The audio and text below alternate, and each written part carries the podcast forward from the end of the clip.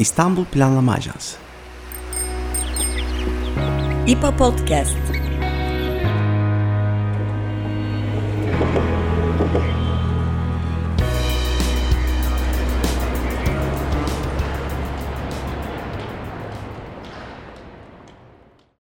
Merhaba, İstanbul Planlama Ajansı tarafından hazırlanan İPA Podcast'in ilk bölümüne hoş geldiniz. Ben Elif Yıldız Kızılca. Ben Berkan Özyer. İPA Podcast'in ilk bölümünde İstanbul Büyükşehir Belediye Başkanı Ekrem İmamoğlu liderliğinde kurulan İstanbul Planlama Ajansı'na odaklanıyoruz. Şubat 2020'de kurulan İPA, adil, yeşil, yaratıcı ve mutlu bir İstanbul'un bilimsel koordinasyonlu planlanması amacıyla çalışmalarını yürütüyor.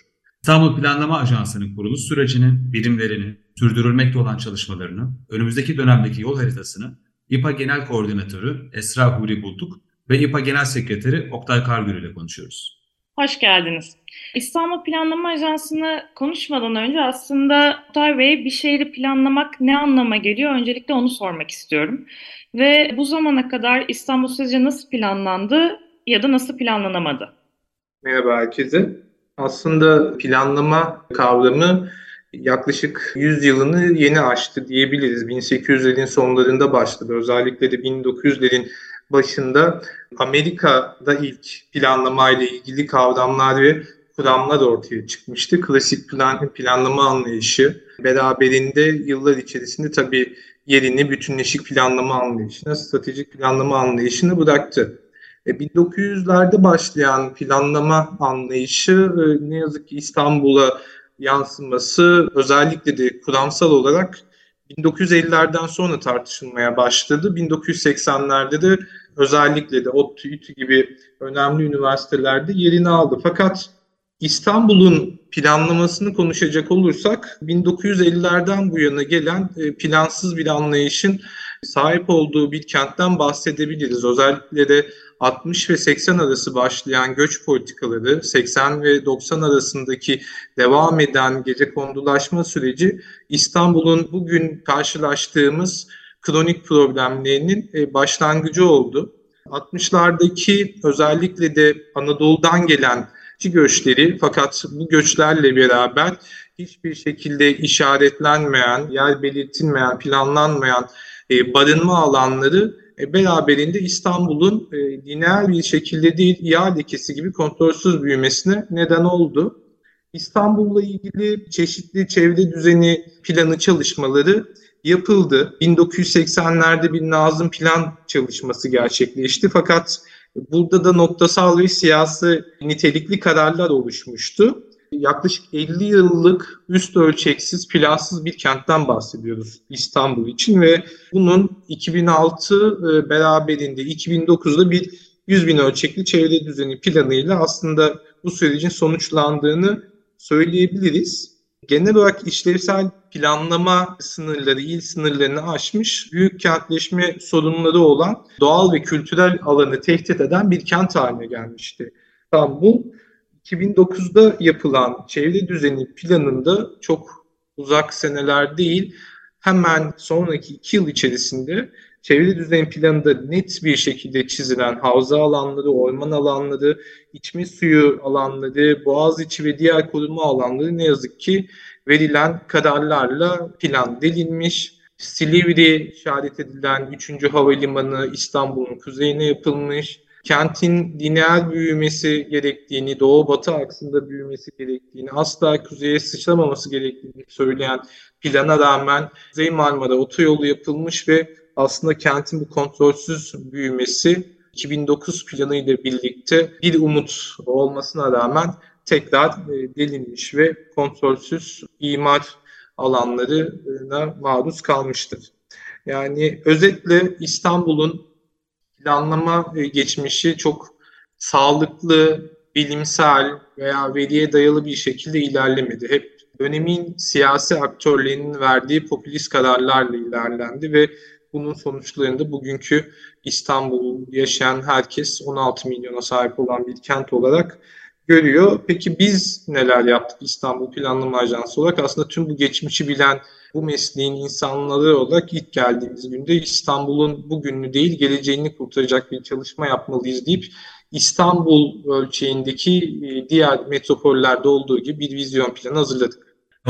Tam bu e, biraz önce tarif ettiğiniz şeyden devam etmek adına nelerin yanlış yapıldığını ya da yapılamadığını, yapılma çabasının nasıl akamete uğradığını da gördük İstanbul'a dair. Tam burada da 2020'de İstanbul Planlama Ajansı devreye girdi. İPA'nın kurulma gerekçesini biraz önce söylediklerinizden az buçuk oturuyor ama biraz daha ayrıntılandırmak adına nasıl kuruldu, ne amaçla kuruldu ve tam olarak neyi nasıl farklı şekilde yapmaya amaçladığını da sorabilir miyiz? 50 ve 60'larda aslında bir ulaşım odaklı bir dönüşüm öngördüler. Bu yıllarda özellikle de köprüye dair yapılan çalışmalar ön plana çıktı. Fakat akabinde gelen politikalar beraberinde 5 karayolu boyunca kentin dışına kadar uzanan bir ticari aksı ve gökdelenlerden oluşan bir aksı neden oldu. E, bunun benzerini 80'lerde tem örneğinde olduğu gibi Maslak hattı içinde söyleyebiliriz. Şimdi peki bu deneyimlerden yola çıkarak e, biz ne yaptık dersek aslında biz de bu kentin plansız geleceğini e, ki seçim döneminde söylediğimiz hep bir cümle vardı. Kentin geleceği yok. Kentin geleceği karanlık. Bu kentin geleceğine dair bir anayasaya ihtiyacımız var demiştik ve bu nedenle Vizyon İstanbul belgesine, Vizyon İstanbul çalışmasının mutlaka yapılması gerektiğini altını çizmiştik. İstanbul Planlama Ajansı olarak da aslında göreve geldiğimiz ilk andan itibaren ki İstanbul Planlama Ajansı'nın e, ilk adı da Vizyon 2050 olarak belirlemiş. Sonrasında diğer alt birimlerle birlikte daha çatı bir isimle İstanbul Planlama Ajansı olarak lansmanımızı gerçekleştirip çalışmalarımıza başlamıştık ve buradan yola çıkarak bu kentin geleceğine dair katılımcı bir süreçte karar verebileceğimiz bir strateji belgesini oluşturdu. Sadece Vizyon 2050 belgesi mi? Tabii ki değil. İstanbul Planlama Ajansı'nın sahip olduğu aslında bahsettiğimiz katılımcılık süreçlerini yürütecek, veri süreçlerini yürütecek, şeffaf, adil bir şekilde tasarımların yapılmasını sağlayacak bilimler var. İstanbul Planlama Ajansı'nın 5 birimi var. İstanbul İstatistik Ofisi, Vizyon 2050 Ofisi, Sosyal Politikalar Ofisi, Kamusal Tasarım Ofisi. Bu bahsettiğimiz alanlara yönelik çalışmaları yapacak bir mekanizma inşa ettik ve yeni belediyecilik anlayışına yönelik aslında bir katılımcı mekanizma olarak İstanbul Planlama Ajansı'nı sadece İstanbul'a değil aslında tüm Türkiye'ye kazandırmış olduk. Peki İstanbul Planlama Ajansı'nın çatısının altında birçok birim olduğunu biliyoruz. Esra Hanım, İstanbul Planlama Ajansı çatısı altında hangi birimlerimiz yer alıyor ve bu birimler hangi çalışmaları yürütüyor? Bize biraz bilgi verebilir misiniz? Tabii seve seve. İstanbul Planlama Ajansı'nın çatısı altında 5 tane birimimiz var. Ama bu birimler tabii ki birbirinden kopuk çalışmalar yapmıyorlar. Ardıl çalışmalar yapıyorlar. Ve bir bütünlük ve akış içerisinde çalışıyorlar. Vizyon 2050 ofisimizle başlayalım. Çünkü Vizyon 2050 ofisimiz gerçekten yola çıkış amacımızı da ifade eden ofisimiz. Vizyon 2050 planını çalışıyor. Bu açıdan çok değerli ve önemli bir iş de yapıyor. Çünkü aslında bizim çalışmalarımıza hedef de gösteriyor. 2050 vizyonlu çalışırken zaten ileriki bölümlerde de dinleyeceksiniz. 5 tane temel ana alan içinde çalışıyoruz. 5 tane meydan okuma alanımız var.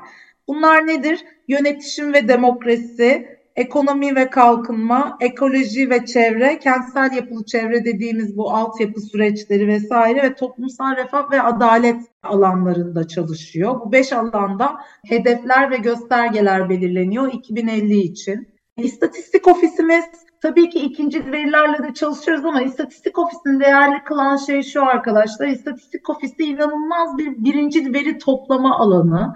Nasıl yapıyoruz bunu? Hem telefonla anket uygulaması dediğimiz katı yöntemiyle hem yüz yüze anketlerle ama sadece bunlar değil yani bu veri toplama yöntemleri değil. Onun dışında tabii ki odak görüşmeler, derinlemesine göre görüşmeler, etnografik gözlemler pek çok alanda veri topluyoruz bu yöntemlerle. İstatistik ofisimiz veri topluyor. Bu veriyi ne yapıyor peki? Şöyle yapıyoruz. Bir kere düzenli olarak yayınladığımız yaklaşık iki yılı bulduğu İstanbul barometresi var.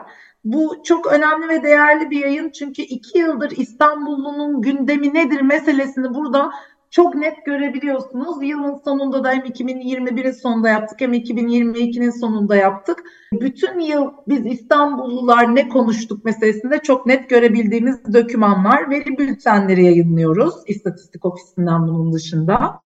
İPA Enstitü birimimiz var. İPA Enstitü bizim biraz daha akademiye bakan yüzümüz gibi düşünebilirsiniz. Bütün kavramsal çerçeve, uluslararası örnekler, dünya literatürü, Türkiye literatürü bir konuyla ilgili yapacaksak şayet bu alanlarda çalışmalar yürütülecekse İPA Enstitü üzerinden yürüyor. Sosyal Politikalar Ofisimiz var. Sosyal Politikalar Ofisi daha modellemeye yönelik yani gerçek hayat artık gündelik hayatın içinde bu çalıştığımız kavramlar nasıl yankı bulur meselesini çalışıyor ve net modellemeler yapıyor. Mesela bunu şeyde görüyorsunuz. Halk bakkal işinde görüyorsunuz. Şimdi birkaç örnekle anlatacağım. Kamusal tasarım ofisimiz mekana yönelik çalışmalar yapıyor ama aynı zamanda bizim çok ciddi bir katılımcılık aksımızı da temsil ediyor. Şimdi mesela bir örnek üstünden anlatalım birimlerin nasıl çalıştığını. Diyelim ki işte kentin yükünü sırtlayanlar katı atık işçileri raporumuz. Önce bir sahasını yapıyoruz. Ne demek istiyorum? Önce sahadan birincil veriyi topluyoruz. Ama bu birincil veriyi toplarken bazen anket yöntemiyle yapıyoruz. İşte bazen az önce söyledik her konuya dair başka yöntemler kullanıyoruz. Mesela katı atık işçileri meselesinde daha çok demografik gözlemle ilerledik. Ardından işte veriyi topladıktan sonra İPA Enstitü daha çok kavramsal çerçeveyi çalışıyor dedik. Bu konuyla ilgili modelleri araştırıyor, dünya örneklerine bakıyor, literatür taramasını yapıyor. Sosyal Politikalar Ofisi konuyu alıyor, buraya bir model önerisi yapıyor. İşin bir mekansallaştırma boyutu varsa mesela katı atık işçileri raporumuzda bütün rapor ortaya çıktıktan sonra hem mekansallaştırma boyutu hem tasarım boyutu. Buraya değen bir şey varsa da kamusal tasarım ofisi giriyor. Mesela katı atık işçileriyle ilgili raporumuzun sonunda bu katı atık işçilerinin kullandıkları çekçekler konusunda bir üniversiteyle oturduk çocuklarla bu çekçeklerin yeniden tasarlanması meselesini çalıştık. Dolayısıyla her raporun aslında çıkan her raporun hayatın, gündelik hayatın bir noktasına değen bir yanı da oluyor diyebiliriz rahatlıkla. Şimdi bütün bu işlerin yürütüldüğü yerlere bakacak olursak da olay Florya'da geçiyor diyebiliriz herhalde. Bu Florya'da da muazzam bir dönüşümden bahsediyoruz Florya Atatürk Ormanı bünyesinde. Neydi, ne oldu, ne amaçla bu dönüşüm yapıldı ve bu kampüsün, İPA kampüsün içerisindeki dönüşüme dair de Oktay Bey size sormak isteriz tekrar. Teşekkürler. Aslında seçimden sonra göreve geldiğimizde burada böyle bir alan olduğunu tabii ki bilmiyorduk. Çünkü tamamen izole edilmiş, e, saklanmış, kentlinin kullanımına hizmet etmesi gereken kamusal bir alanın etrafı duvarlarla örülüp e, önüne güvenlik bariyerleri konularak girişi yasaklanmış bir alan burası.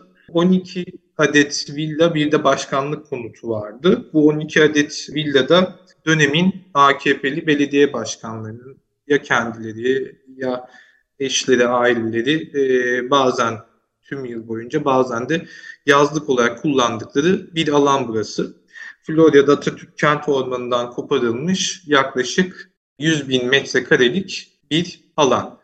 Biz göreve geldikten sonra peki ne yaptık? Aslında İstanbul Planlama Ajansı ilk kurulurken de temel tartışmaları e, akademiyle ilişkili olacak, STK'larla, derneklerle, üniversitelerle, gençlerle ilişkili olacak. O yüzden kentin merkezinde bir yer olması daha uygun olacağına dair genel bir görüş vardı. Fakat Florya'daki bu alanı keşfettikten sonra İstanbul Planlama Ajansı'nın burada yer alması ve kentinin çalışacağı, ortak fikir üreteceği, ortak paydada buluşacağı bir kampüs haline dönüşmesi için çalışmalarımıza başladık. Tabii ilk çalışmalarda yaptığımız işlem bu belediye başkanlarının kullandıkları ofisleri İPA'nın birimlerinin kullandığı ofislere dönüştürmek oldu ve İPA'nın birimlerini bu alanlara taşıdık.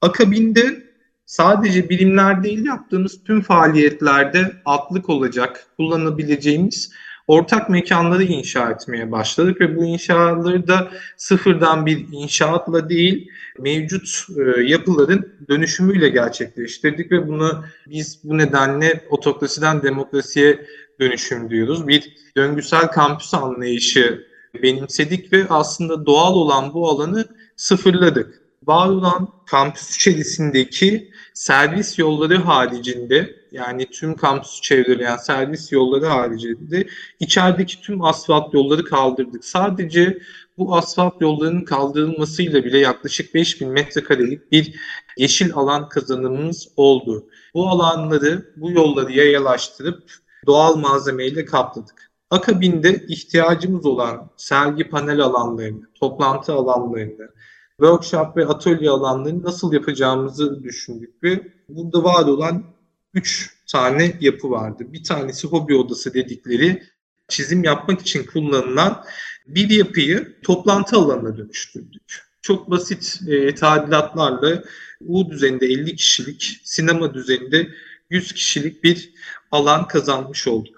Bunun haricinde İPA hangar dediğimiz aslında burada yaşayan belediye başkanlarına gelen hediyelerin depolandığı alanı yapıyı hiç yıkmadan hangarın e, taşıyıcı çelik strüktürlerini koruyarak dışındaki e, saç levhaları soyup e, doğal ve geçirgen olan kuş ahşabıyla kaplayıp ve iklimlendirme için gerekli pencere kapıları yaptıktan sonra iki adet yaklaşık 800 metrekarelik totalde brüt mekan kazandık ve şu an tüm workshoplarımızı, atölyelerimizi burada gerçekleştiriyoruz. Son olarak İPA havuzdan bahsetmek isterim. Adı gibi gerçekten üstü açılır kapanır yarı olimpik bir havuzdu bu havuz.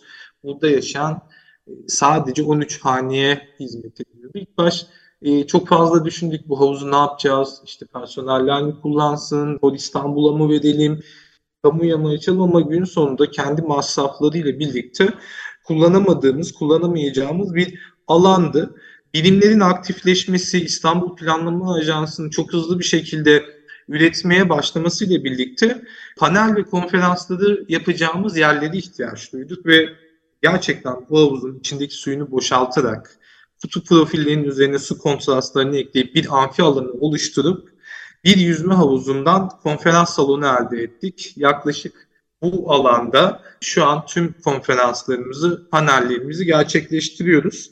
Tabii dönüşüm bununla bitmedi. Bir de ilave olarak aslında çekim merkezi diyebileceğimiz şu an İstanbul'daki birçok gencin, birçok araştırmacının ihtiyaç duyduğu bir kütüphane alanı yaptık. Kampüste var olan tek yeni yapı kütüphane alanıdır. Kütüphane alanını da sıfırdan boş bir alana yapmadık. Müştemilat olarak kullanılan geçmiş dönemdeki insanların işte bahçıvanlarının güvenlik görevlilerine yönelik yaptığı alanın temelini kullanarak iki katlı bir İPA İstanbul kitaplığını tamamlamış olduk. İPA İstanbul kitaplığı kendine özel koleksiyonu olan bir kitaplık. Kent üzerine, mimarlık üzerine, üzerine tasarım üzerine, kent tarihi, kent coğrafyası, kent ekonomi üzerine uzmanlaşmış yayınların olduğu bir kitaplık. iki kattan oluşuyor. Onun da alt katı serbest çalışma alanı, üst katı da araştırmalara yönelik rezervasyon sistemiyle çalışan bir alan.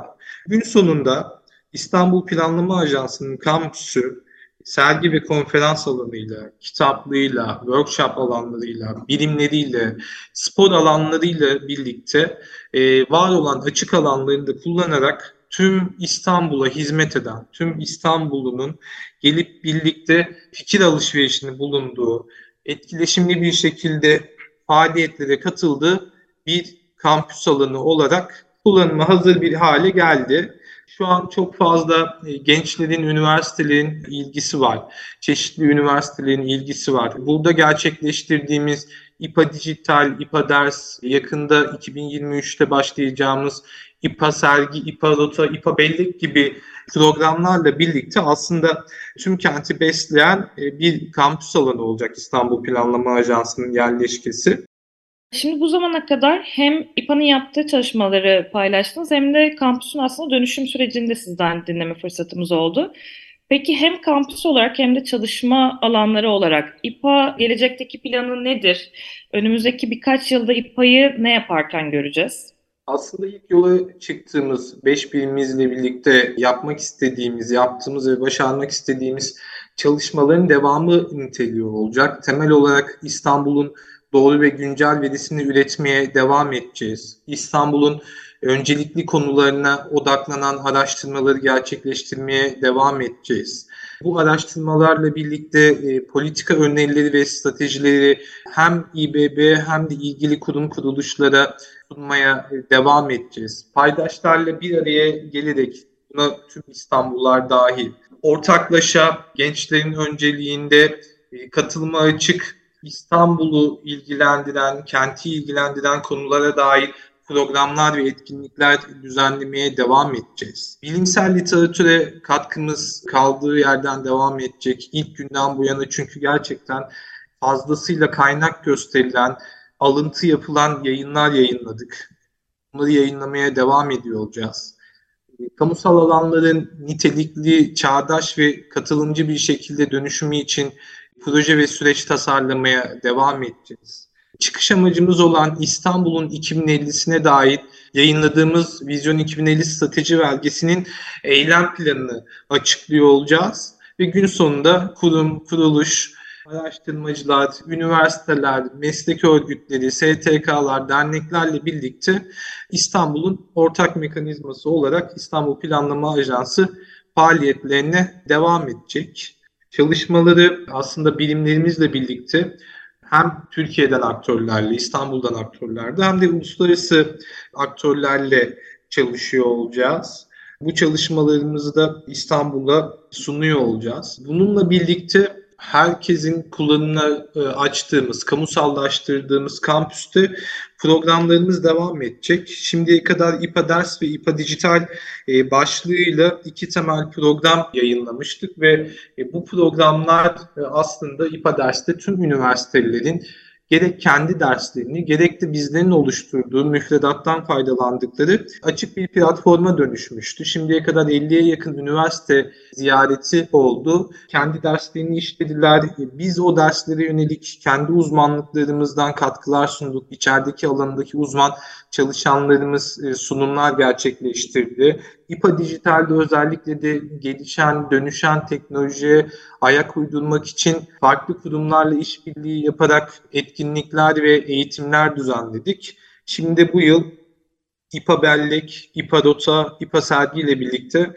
tüm İstanbullulara yeni programlar sunuyor olacağız. Tabii düzenli devam ettiğimiz, 2 yıldır devam eden her ay İstanbul'un nabzını tuttuğumuz İstanbul Barometresi çalışmamız devam edecek.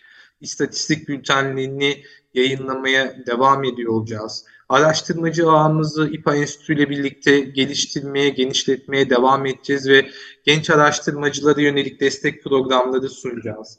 Kentsel gündeme dair çözüm raporlarımıza devam edeceğiz. Kamusal tasarım ofisiyle şimdiye kadar 15 yarışma yaptık.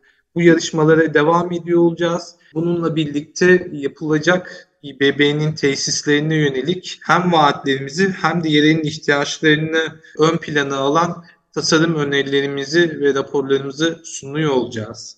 Sosyal politikalar ofisimizle veriye dayalı karar destek sistemimizi İBB'nin faaliyetlerinde uygulamaya, kullanmaya, çalışmaya devam edeceğiz ve bununla birlikte tabii özellikle de İstanbul'un tüm nabzı, tüm tansiyonu, geleceği dediğimiz gençlerle birlikte atıyor. İPA Gençlik Platformu 5000'e yakın platform üyesiyle birlikte e, gerek kampüste gerek İstanbul'un dört bir yanında hizmet verdiğimiz kütüphanelerimiz, atölyelerimiz, etkinlik alanlarımızda bir fiil var olmaya ve etkinlikler düzenlemeye devam ediyor olacak. Oktay Bey'in 2020-2022'de yapılanları anlatmasından daha da heyecan verici olan belki de bu 2023'te önümüzde olanları ard arda söylemesi ve farklı ofislerin birbirine iç içe geçecek şekilde ve birbirini tamamlayacak şekilde çalışma modeli e, İPA'nın zaten bizzat kendi özelliğini de oluşturan bir kısım. Bunu biraz daha genişletmek adına ve e, birlikte iş yapmanın zaten e, İPA'ya dair her konuşmada en sık tekrarlanan kelimelerden biri birlikte kelimesi olsa gerek. Bunu biraz daha açmak adına birlikte iş yapmak, birlikte bir şehri planlamak, birlikte bir geleceği oluşturmak İPA'da nasıl pratikte kendine yer buluyor? İPA'nın nasıl bir katılım ağına sahip? Ve en son olarak da işte önümüzdeki yılları da önümüzdeki 10 yılları da hatta sürece katacak şekilde bir gençliği de hesaba katmayı İPA nasıl beceriyor? Bu konuda nasıl bir iş modeline sahip? Sevgili Oktay çok güzel anlattı bizim İstanbul Planlama Ajansı'nın kampüsü dönüşüm sürecini. Kampüs gerçekten hepimizi çok heyecanlandırıyor çünkü işte eskiden özel alan, belediye başkanlarının özel alanı olarak kullanılan bu kadar kıymetli ve büyük bir alanın şu anda kamusallaşması ve özellikle gençlerin gelip gittiği kullandıkları bir alana dönüşmesi çok kıymetli ve çok değerli. Bu alana geldiğinizde, kampüse geldiğinizde zaten en çok tetiklenen duygu bence adalet duygusu oluyor. Gençler de bu adalet duygusuna inanılmaz sahip çıkıyorlar. İstanbul Planlama Ajansı içinde İPA Genç dediğimiz bir oluşum var. Bayağı otonom şekilde onlar zaten çalışmalarına devam ediyor arkadaşlar. Bazen gönüllülük faaliyetleriyle bazen sahada yaptığımız işlerde çok farklı alanlarda gerçekten İPA'nın yürüttüğü bütün süreçlerde mutlaka İPA Genç'in bir izi oluyor. Ama sadece gençler değil, İstanbullunun tamamını dahil ettiğimiz pek çok katılımcılık sürecini yürütüyoruz. Bakın biz şu ana kadar yani 2020'de kurulmuş bir yer burası işte 2020 Şubat'ta 2023 Şubat'ta 3 yaşımıza gireceğiz. Şu ana kadar 500 bin İstanbulluyla e, bir şekilde temas etmiş bulunuyoruz. Yani bu aslında nereden baksanız her 8 haneden birinin sesini duymuşuz demek. Bu çok kıymetli. Neden kıymetli? Bu sözleri alıp ve görüşleri, fikirleri alıp kendimize saklamıyoruz. Çünkü İstanbul Planlama Ajansı aynı zamanda şu çalışmaları yapıyor. Tabii ki raporlar çıkıyor, efendime söyleyeyim, veri paylaşımları yapıyoruz vesaire ama en büyük gücümüzden biri de İstanbul Planlama Ajansı'nın karar destek sistemlerini çalışıyor olması. Ne demek istiyorum ben? Karar destek sistemi dediğimiz şey şu. Sayın Başkan tabii ki önüne pek çok konu geliyor ve bu konularla ilgili akılcıl kararlar vermek için mutlaka dönüp veriye dayalı bir analiz istiyor bizden. Ve veriye dayalı yaptığımız bütün analizlerde bizim bu 500 bin kişiden aldığımız bilgiyi taşıdığımız bir sistemimiz var. Sadece kişilerin bilgisi değil, yani kişilerden duyduklarımız fikir, görüş, öneriler değil. Sayısal verileri de tabii ki bu karar destek sistemlerine dahil ediyoruz. Karar destek sistemi dediğimiz şöyle bir şey. Düşünün ki diyelim yuvamız İstanbullar Sayın Başkanı çok kuvvetli bir vaadi. Yuvamız İstanbullar günün sonunda bir siyasal vaat ve onları 150 tane kreş açacağım sözü herhangi 150 noktada açılabilir. Ama o kreşlerin nerede açılacağı meselesi yani etkisinin en yüksek olacağı alanların belirlenmesi işi karar destek sistemleriyle oluyor. Bir kreşi gidip herhangi bir yerde açabilirsiniz ama işte diyelim ki belediyenin arazisi olan ama çok yaşam alanlarının içinde olmayan bir yerde açabilirsiniz. Bir de şunu yapabilirsiniz en yoksul, çalışan anne sayısının da en yüksek olduğu ya da çocuk sayısının en yüksek olduğu alanları da tespit edebilirsiniz. Biz şu anda bu optimizasyonları yapıyoruz. Bu yaptığımız optimizasyonlar sadece sayısal işler değil. Dediğim gibi bütün bu katılımcılık süreçlerinden taşıdığımız bilgiyi de karar destek sistemleri vasıtasıyla Sayın Başkan'a götürüyoruz ve alternatifli çalışmalar sunuyoruz. Sayın Başkan da bu akılcıl verilere bakarak kararlarını veriyor aslında. Bu çok önemli ve kıymetli bizim için. Bu süreci bu arada şöyle özetleyebiliriz çok kısaca. En net benim için tanım bu. İstanbulluyu gerçekten sen çocuklarla ilgili yapılacak yatırımlarda çocukları Sayın Başkan'ın baş danışmanı haline getiren bir sistem bu. Kadınlarla ilgili yapılacak yatırımlarda kadınları Sayın Başkan'ın baş danışmanı haline getirecek bir sistem. Bu gibi düşünebilirsiniz. Dolayısıyla e, İstanbul'un sesini çok hızlı ve net bir şekilde İstanbul Büyükşehir Belediyesi'nin icra birimlerine ve Sayın Başkan'a taşıdığımızı söyleyebilirim bu yolla. Onun dışında son bir katkı daha sunmak isterim buraya. Bizim çok önemsediğimiz katılımcı bütçe çalışması İstanbul Büyükşehir Belediyesi çatısı altında yürütülüyor. Kent Konseyi'nin öncülüğünde tabii ki yani bütün süreç sağ olsun Kent Konseyi çok güzel ördü. Ama e, bizim başka bir katılımcılık sürecine verdiğimiz katkı olarak katılımcı bütçe çalışmasının model çalışmaları da İstanbul Planlama Ajansı çatısı altında yürütüldü. Ve şimdi görüyoruz ki artık İstanbullu bütün niteliksel kararların yanı sıra bütçenin yönetimi konusunda da sürece dahil olduğu bir yapıya sahip olmuş oldu böylece. Teşekkür ederiz.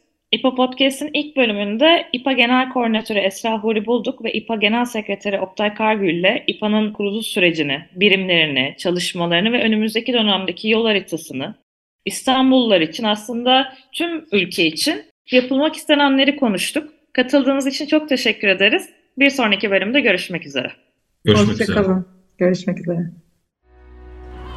İstanbul Planlama Ajansı Podcast.